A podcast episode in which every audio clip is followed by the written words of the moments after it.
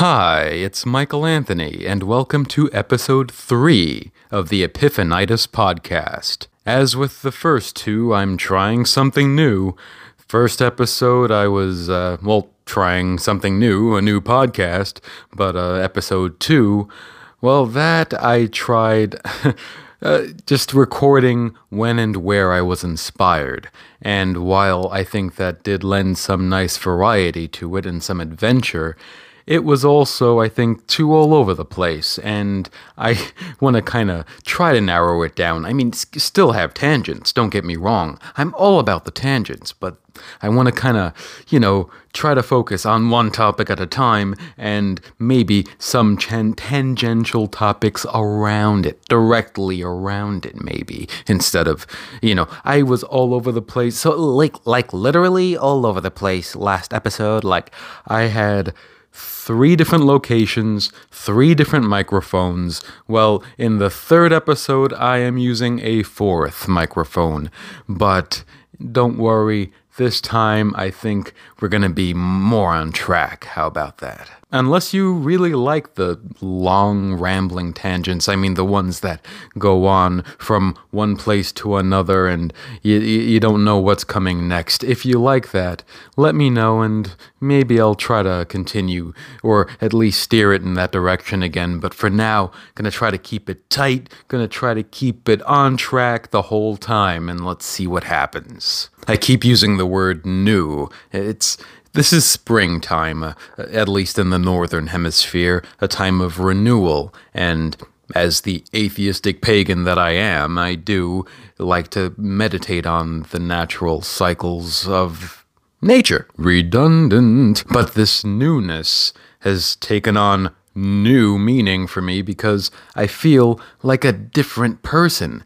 This is my epiphany of the week, and it's showing in physical ways that I never expected. Since I have a whole YouTube series about my being a carnivore, eating only meat, I'm not going to get into that here too much, unless you'd like to hear about it. But I, I just did a video about the fact that I've gone from an XL to an S. I have gone from an extra large in clothing to a small.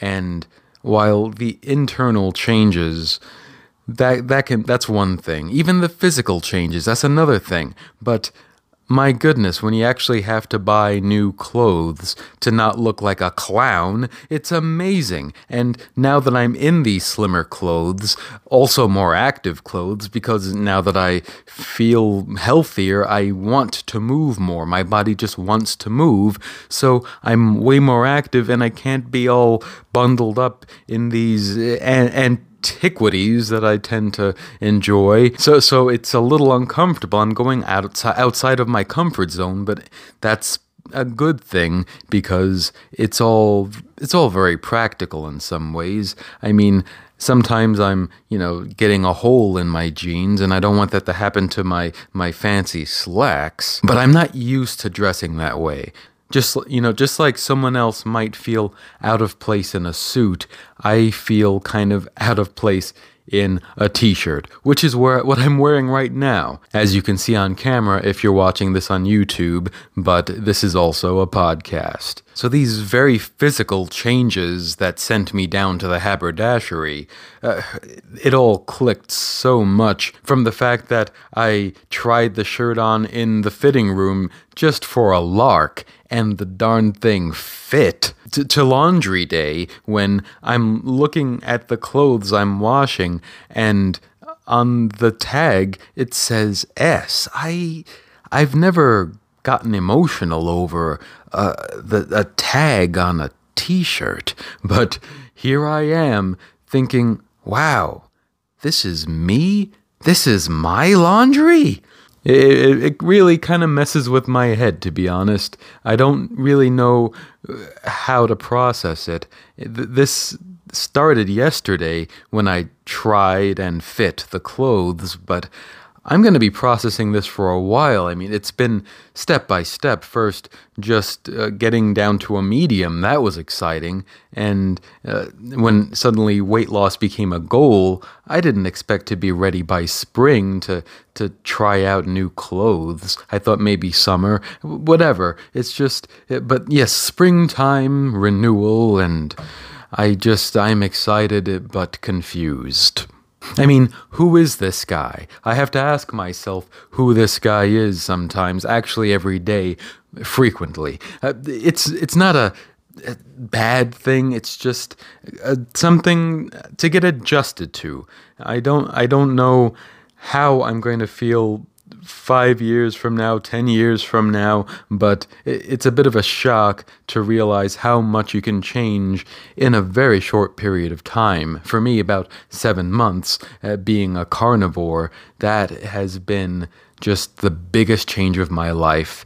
And that, that along with, okay, I was joking last year that I had overdosed on red pills. And yeah, I do wear a trench coat. I'm a black guy with a bald head. So, yes, Morpheus. I've gotten the Morpheus jokes since I was a trench coat wearing teenager back in the, the, the aughts.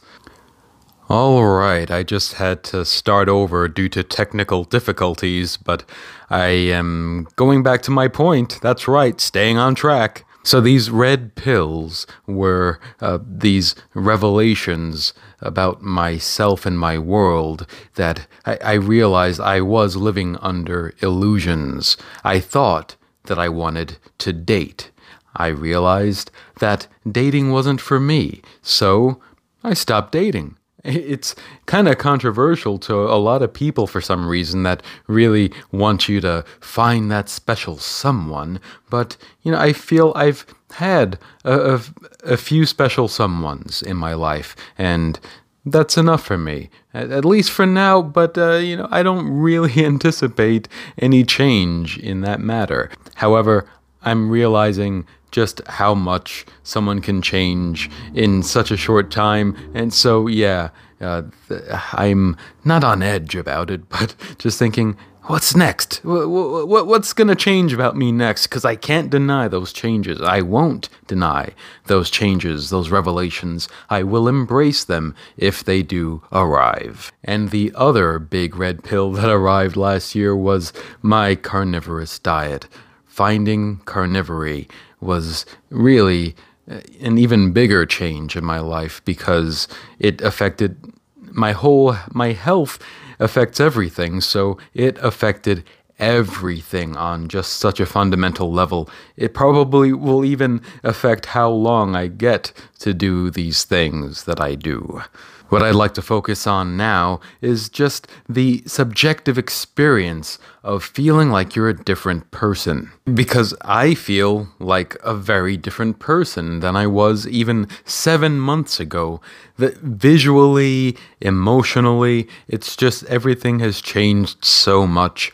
I can barely keep up with myself. I think this is just something that happens. Uh, you live long enough, and eventually, you know, age in my case, age 34, a lot of things really changed. And now I have no idea what might come down the road, but I know that I'll be more ready for it because having gone through such a big change so quickly once, surely the next time will be a breeze. Sarcasm, in case it wasn't obvious enough. And of course, there's the old truism that people never really change. And on a certain level, perhaps, I don't feel my ideology has changed overall. I mean, it's uh, really it's my core philosophy and attitude is basically the same, but it's a different emotional response to it, I guess. I'm my attitudes toward my attitudes have changed. One of the more uncomfortable ones for me that I refuse to resist is, except for fun, is just feeling like a more peaceful person. I feel very much at peace overall, and that's not something I'm used to. I'm used to feeling very, not belligerent, but certainly, okay, sometimes belligerent, but irritable. I was certainly very irritable when I was uh, a, a carb eater. When I ate car, when I I used to love my pizzas and my sandwiches and all, all yeah, but switching over to meat only and essentially becoming ketogenic. That's what I, I try to focus on when I do discuss nutrition is the ketogenic aspect of it that I'm reducing carbs. Anyway, yeah. That tangent was brought to you by Carnivory. So, getting back on track, I do feel like a more peaceful person. And I'm not a hippie, but I and I'm not all peace and love. I do I'm a realist. I recognize the necessity of just struggle and violence because eh, not only for food, obviously, but also for just protecting yourself. If someone tries to hurt you, you have to strike back or at least avoid them. You have to d- take charge and do something active.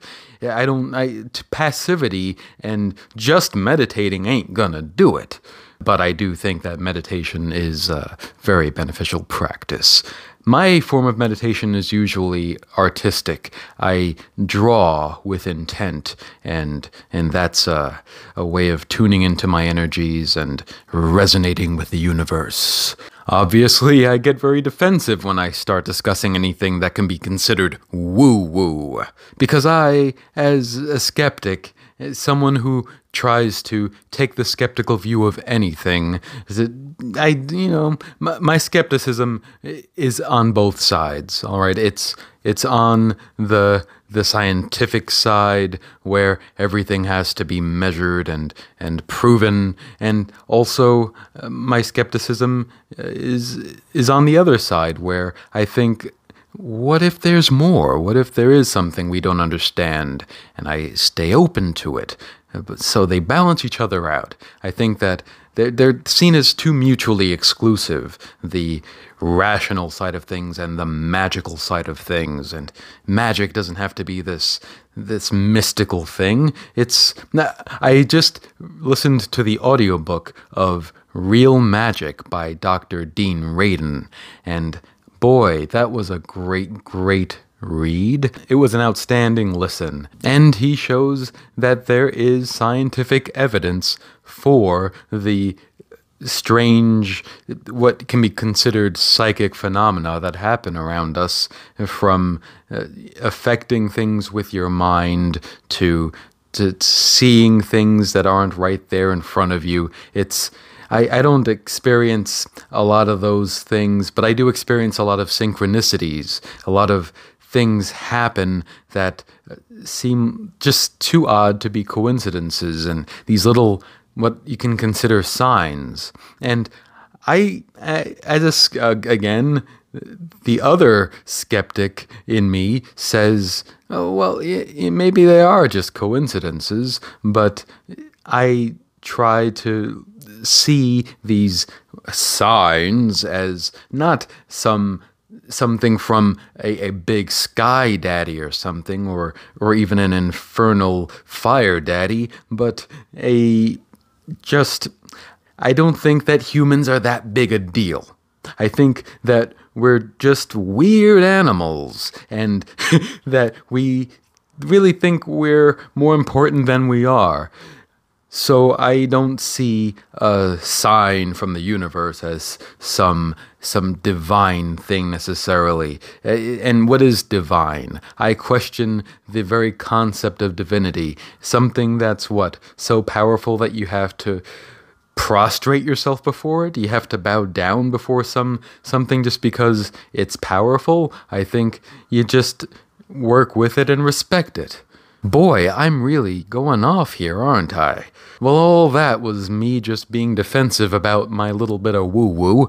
I I'm feeling peaceful and I am, am trying to be just more accommodating in my daily life and I don't. I think it's fine. It's good. It, it puts me at peace. So there I go, being selfish all over again, and proud of it. I'm selfish, and I don't think that's a bad thing because hey, my selfishness is bringing happiness into the world starting with me and then radiating out into all the other people that I I almost said that I touch. But uh, now these days you can't say things like that. The people that I encounter throughout my day. And that to me is a form of magic, transforming your own psyche so that that uh, positive change radiates out into the world. I think that's just undeniable magic and very practical as well. Meanwhile, back on planet Earth, the real reason for my peacefulness, as far as I can tell, is that I don't get hangry anymore. I don't get that hunger anger. Uh, it's a good, good, good feeling to know that, hey, I could use a bite to eat, but I'm not grumpy about it. I just feel maybe a little more tired, and uh, I'll get to the food when I get to it many times now I'll just kind of I'll get hungry but then put it off or I can't eat right then and I wind up in an automatic intermittent fast and intermittent fasting is part of my lifestyle. It's a sub epiphany, you could call it. It's something that I found as a subset of my carnivory. So, yeah, there's a peaceful nature coming out of me that I never really expected. And uh, it's fine. I don't mind.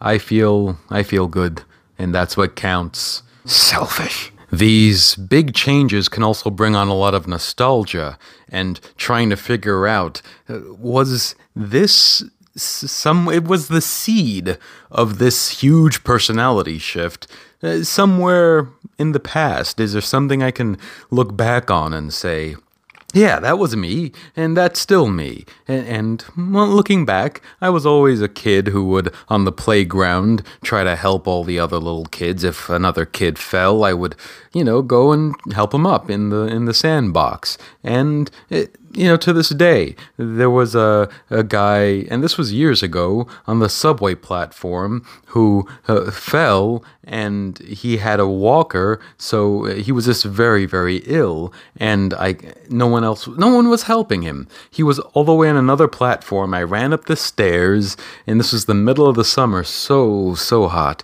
I ran down the stairs, yeah, started uh, just helping the guy, and then eventually another guy helped me, which was very, very good because I didn't know what to do, but I did go and get the police to help, so that was one thing. But um, in the meantime, this other guy helped, eh, but there, there were people just staring and that infuriated me. It, it, infuriates me to. I, I have yelled at strangers who were being incredibly rude, and while that is incredibly stupid in New York City, uh, I, I guess that I was intimidating enough at the time that um, they corrected their behavior. Except for one preacher who was yelling at this woman who was crying and saying, Please, please, I just want to go home. I Oh my goodness. This guy was just the worst, and I see him every now and then, and I'll joke with uh, other passengers about him, but he is just so loud and hateful, I can't stand it. Wow, I went kind of to an angry place there. Oh, so much for being peaceful. But I think that's another part of being a peaceful person. I'm not going to say that I'm a peaceful warrior. That's another bit of woo woo, and that's not one that I even really know much about. But it's, uh, yeah, being someone who stands up for justice is definitely a part of being a peaceful person because the only way to have peace is to wage war when you have to. It's a sad fact, but it's true. Nature can be harsh. I would not say that nature is cruel, but it is harsh. Cruelty suggests a malicious intent that I refuse to ascribe to the energies of the universe. I think that malicious intent comes from human beings who were just smart enough to be stupid enough. they're, they're just smart enough to be stupid enough to to uh, I don't know to to to do the things we do How much stupid crap do humans do on a daily basis, on a, a millennial basis? Did I say that I've found inner peace? Hey, I'm no yogi, alright. I'm just being myself, and sometimes that self kvetches. I kvetch. I like to kvetch. I'm not I'm not raving mad. I'm just blowing off some steam. Ah, you see, you see, I told you people don't change. Like I said, I'm still the same person, but my reaction to things is different. I have a more peaceful reaction to things than I used to, even if I didn't just demonstrate it. if anything, I just demonstrated my old self, but without the rage. I don't know how much I've said is illustrative of the essence of becoming a different person, at least feeling like a different person, but it, I'd have to assume that something I'm saying resonates with someone, otherwise, what's the point? And if any of this sounds like altruism, I am most certainly not an altruist. I mean, as you can probably tell from my comments about selfishness, but I do believe in trying to be the best person you can in the sense that you try not to hurt anyone in the pursuit of your pleasures and your, your goals. I should say your other goals because pleasure should be a goal said the Epicurean. And while I am not an altruist, I do feel this very strong desire to help others, always have. And that's a huge part. In fact, that's the very reason I started making these videos on a regular basis is that I I mean the carnivore videos because you know these are new, but no, these too. I the, all of this is part of me uh, just trying to share inspiration. And inspiration is so important, but something that is often overlooked. I a lot of my irritability in the past has been due to the fact that I live in an environment that is not conducive to Epiphanies. It's a very busy city, always a lot of noise, and there are always distractions. If you're paying attention, it seems fewer and fewer people are paying attention these days, but uh, eh, not going to go off on that tangent, especially after that last angry one. And um, if you heard the last podcast, I, I do mention that need to have a supportive environment. That's very important, but if you can't e- control the external environment, you control the internal environment. That's, you know, visualization and meditation and just anything, any cognitive tool that'll get you tuned in to yourself again because this world is full of distractions and they're not out there to benefit you, they're out there to benefit someone else. And until you have that epiphany, you're practically a zombie without realizing it, in my opinion. Clearly, not a problem any of you have because you have excellent taste. You're listening to this. You know, there's so much in the world that I can't change, that you can't change, at least on a grand scale. You have to start with yourself. But uh, oh, this reminds me of something from one of the best books for epiphanies that I know, Howard Bloom's The Lucifer Principle, in which he discusses the dark side of of nature, especially human nature. And there's a particular passage that stuck with me more than any other.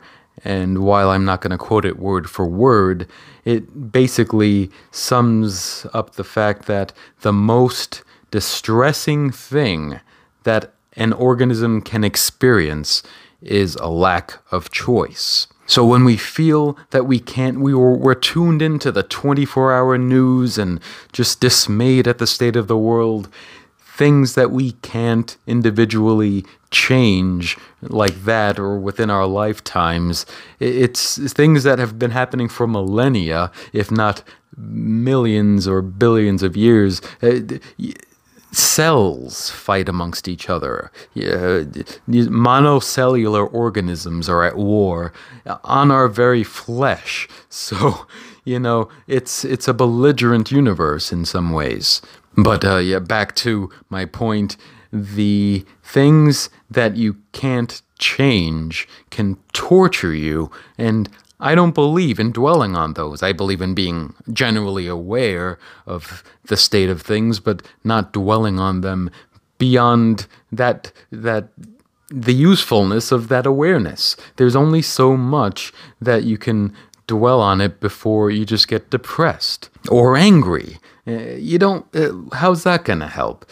Great, now you feel bad. That's, I would think that unless you're someone who's actually an activist, that dwelling on those things is overall a negative. But if you are an activist, you're using that to fuel your uh, progressive activities. So that's something else altogether, I think. Maybe it's a personality thing. You know, some people are just more altruistic, and I'm so grateful for those people, and I try to work with them and support them. But I am basically apolitical and keep to myself in many regards.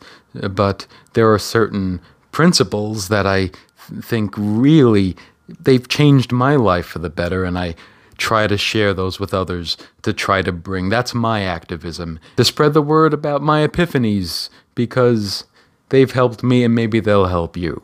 And you know there i go being defensive again. It's i'm not used to having these anything close to altruistic feelings despite my nature my since childhood enjoying the feeling of helping others. It's I enjoy the feeling of helping others, but I don't I'm not used to reaching out to try to help others in the way that I have been through these videos and podcasts.